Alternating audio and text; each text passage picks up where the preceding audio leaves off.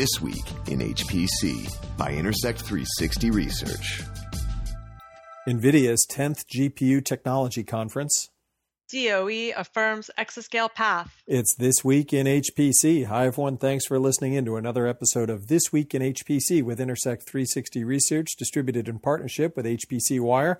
I'm Addison Snell. That's Tiffany Trader. Tiffany, it was a big week in HPC this week, and we knew it would be as NVIDIA kicked off its 10th annual GTC or GPU Technology Conference in San Jose. That's right, and we were both on site, and it's uh, it was the tenth iteration this year for the conference. It's getting bigger uh, each year. In fact, this year the keynote event was moved from the San Jose Conference Center Hall to the San Jose State University Event Center, which has additional stadium-style seating. And this, despite the fact that there wasn't really a big hardware or architecture, a new chip that that uh, they were announcing, but nevertheless, there was a, a lot of big news going on. They had to divide the nearly three hour long keynote that was nevertheless content rich uh, at that length into a couple of major chapters covering graphics, AI and HPC, and robotics. And, uh, and there was a lot to talk about there, uh, starting with on the software side, they really uh, put a lot of wrapping around the, the work that they've done in CUDA into a new branding called CUDA X, trying to move all of this forward into the future. Yeah, CUDA X, and then they also announced CUDA X AI, which is a collection of software acceleration libraries built on top of CUDA and that provides optimizations for all these workloads we're talking about deep learning, machine learning, as well as high performance computing overall, the major theme that they were hitting, not only during the keynote, but throughout the show, was data science, which Jensen Huang, the CEO of NVIDIA, highlighted as being at the intersection of traditional HPC or supercomputing and hyperscale as we start looking at all of these new tools for analyzing vast quantities of data. Now, I don't want to let the graphic stuff go by uh, without at least remarking that I think it was very positive that NVIDIA is continuing to stay true to its core customers on the graphics and gaming side. And you noted, uh, Tiffany, that they have a new whole gaming pod that's built on some new technologies there. I remember last year they talked a lot about ray tracing and graphics. That's a positive step for NVIDIA to really stay true to that gaming side. But then it rolled forward very quickly into this AI and data science space. And in particular, they talked about some uh, new solutions built on their T4 inferencing. Right. So just just like you said, they have the RTX server. They announced the RTX, a big server pod uh, for gaming and rendering, and then they announced uh, they they announced an RTX workstation for data science, and then they have a partnership with some major server vendors. That's Cisco, Dell EMC, Fujitsu, HPE, Inspur, Lenovo, and Sugon now all offer NVIDIA Turing-based T, T4 GPU servers for these workloads, data, data analytics, machine learning, and, and deep learning. They also had AWS and a partnership there announced on stage with some T4 inferencing instances in the AWS cloud. Yep, yep. Uh, they brought Gar- uh, Matt Garman from AWS up on stage, and they announced the new uh, EC2 instance type called G4, which is powered by those T4 GPUs. As interesting as that inferencing was on the compute side, to me, the even more interesting uh, set of product announcements was around something they were calling the NVIDIA DGX Pod. Now, with this one, the focus is still on data science, but here their partnership was with major high performance storage vendors under the banner that you could get up and running doing data science within a day. Here, NVIDIA is providing the compute portion with DGX, but now partnering that with DDN, EMC, IBM Spectrum Storage, NetApp, and Pure Storage, all of whom have these appliances now for doing data science under the banner of getting up and running on data science in one day. I thought that was a really interesting announcement. Now, the, the flip side to that is this is the cautionary piece I have for NVIDIA is they have to be careful they don't compete too much directly with their own customers on the server OEM side. This is the kind of thing that feels like maybe they get cut out of the loop a little bit. And here's NVIDIA providing essentially a server component directly to the storage providers. Right. And that's a point that we were making last week on the podcast. We were talking about the Mellanox acquisition as well. Uh, and, and speaking of that, uh, Mellanox CEO Eyal Waldman was brought up on stage at, at, this keynote, and you know the two companies had nice things to say about each other and reaffirmed that they're they're doubling down on the the data center and they're excited to be partnering, as as you might imagine. Yeah, that was nice to see and good timing with the announcement with Mellanox to be able to then highlight that at the keynote here. Okay, with all of those HPC related news items, I will say that for me, I think my favorite bit of technology that got highlighted during the keynote, although it's not directly on the HPC side, was a bit of inferencing technology or I should say rather programming or edge technology called the Jetson Nano. This is a $99 chip that can be programmed and really gets them into like competing against the Raspberry Pi space. I like this because it goes right after the makers of the world. You want this is the same essentially the same approach they've taken with CUDA and trying to have a large grassroots programming effort.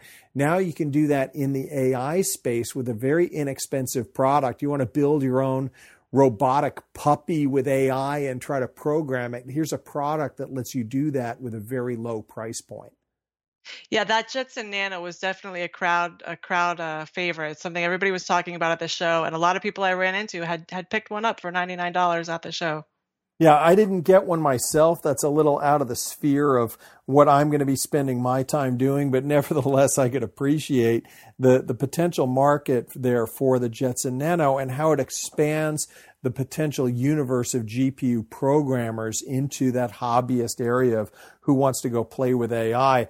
Now, that didn't take away from the enterprise side of everything that they can do with data science. It's clear that they they see that as the big growth area, and that was really highlighted in a lot of the articles that are in your coverage on HPC Wire. You've done a pretty thorough job there across multiple articles. Thanks. And that's a great point about expanding the, the CUDA architecture.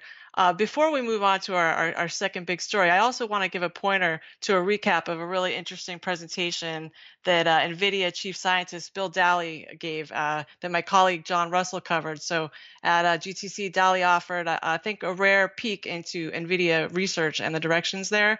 Everyone knows he's an HPC luminary and, and someone to, to listen to. So recommended reading.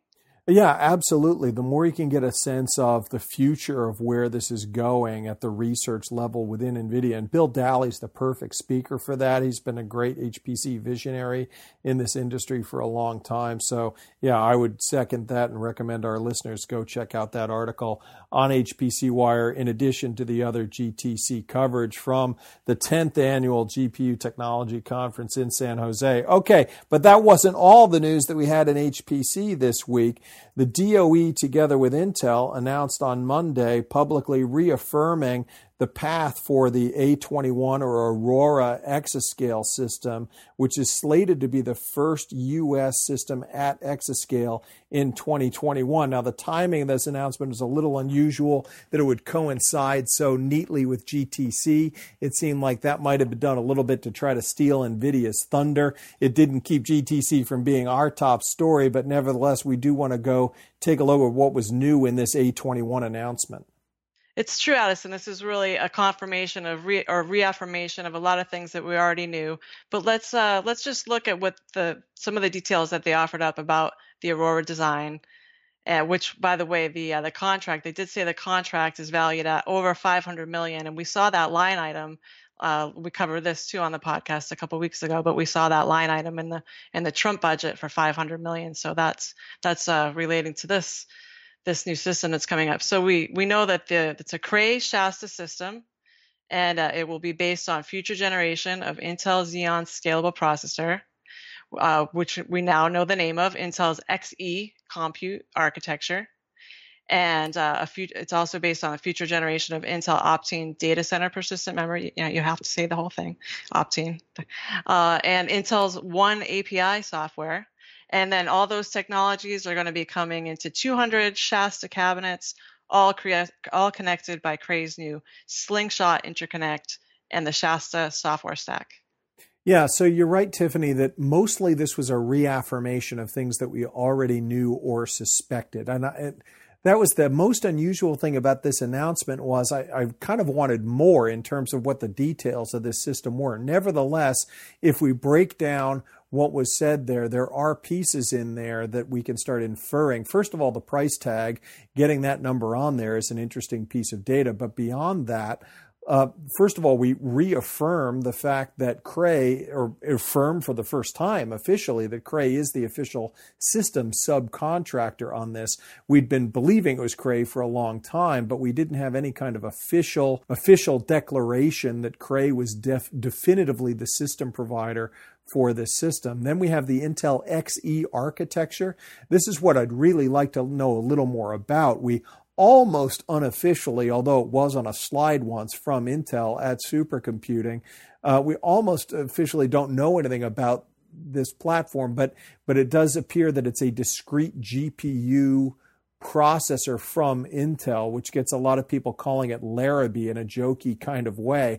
But beyond the fact that it's an Intel discrete GPU, we, we don't really know anything about it. Is, a, is it really a graphics chip? Is it a computational GPU? How do you program it other than this one API concept, which is a bit of a holy grail to say we're going to program all of these discrete elements with a single API. We'd all like to know how that works. So uh, we'd like to see a little more detail around Intel Xe, but uh, and and some of the and some of the other architecture levels. I thought the Optane portion with the uh, with the persistent memory is maybe one of the strongest pieces. Those details have been coming out since uh, we saw an, an, elongated presentation at the HPC Advisory Council at Stanford. That was very well received. So we, we're getting a lot of the piece parts here, but still not a lot of detail for a system that's due to be fully deployed within three years from now. That's that's right. It's it's coming up quickly, due to be deployed, and then if you you look at the ramp up to that when they have to start when they have to start in, in, installing, you know, that's uh, that's an even shorter runway. Um, so we're all looking for clues right now. I think everybody's very interested to know more about this Xe architecture. One of the clues that we have comes from uh, our 2019 person to watch, Jim Keller, head of the Silicon Engineering Group at Intel, and in a, in a Q&A that we did with him actually ahead of this announcement, he noted that architectures are moving from scalar computing to vector to matrix to spatial, and and those are some of the the things we've we've heard some buzz about with regard to this this new architecture that um, looks like it will be a, a discrete GPU. And then one final question I think that's open is back to with regard to that price tag. You're right that we did talk about the DOE budget and what it means for HPC on the previous episode of This Week in HPC. But remember, that is a White House proposed budget that still needs to be approved by Congress. And we don't have that congressional approval yet. So there's a question in my mind as to how locked in that price tag is, or is there a possibility that the budget gets modified in Congress and the DOE doesn't wind up with as much money as it thought it had? That's certainly true. It is def- it's proposed at this at this point, yet to be ironed out. But I think we've also seen recently that there's been a lot of bipartisan support for these exascale initiatives. So I, it seems uh, reasonable to to think that um, there's confidence it will move forward. One of the other things worth mentioning about the budget here is that Cray's contract is valued at more than 100 million, and that's one of the largest in Cray's history. Uh, and Aurora happens to be the second major win for Shasta Systems in the last six months. Cray's contract with NERSC for the Shasta system known as Perlmutter is worth uh, 146 million. So some uh, some good wins for Cray with the Shasta so far. Rick Stevens had some really interesting comments. He talked about this system is going to be exclusively configured to be an excellent platform for deep learning and to support you know the streaming um, applications. All right, Tiffany, another really meaty episode of a lot of news this week in HPC. It was good seeing you at the various conferences recently, and we've got more coming up. Not this coming week, but the week after next. I'll be at the HPC and AI Advisory Council in Lugano, Switzerland. So we know we got a lot more HPC content coming our way. Thanks to you for tuning in. You've been listening to This Week in HPC, brought to you by Intersect 360 Research, actionable market intelligence for high performance computing. For more information, visit intersect360.com.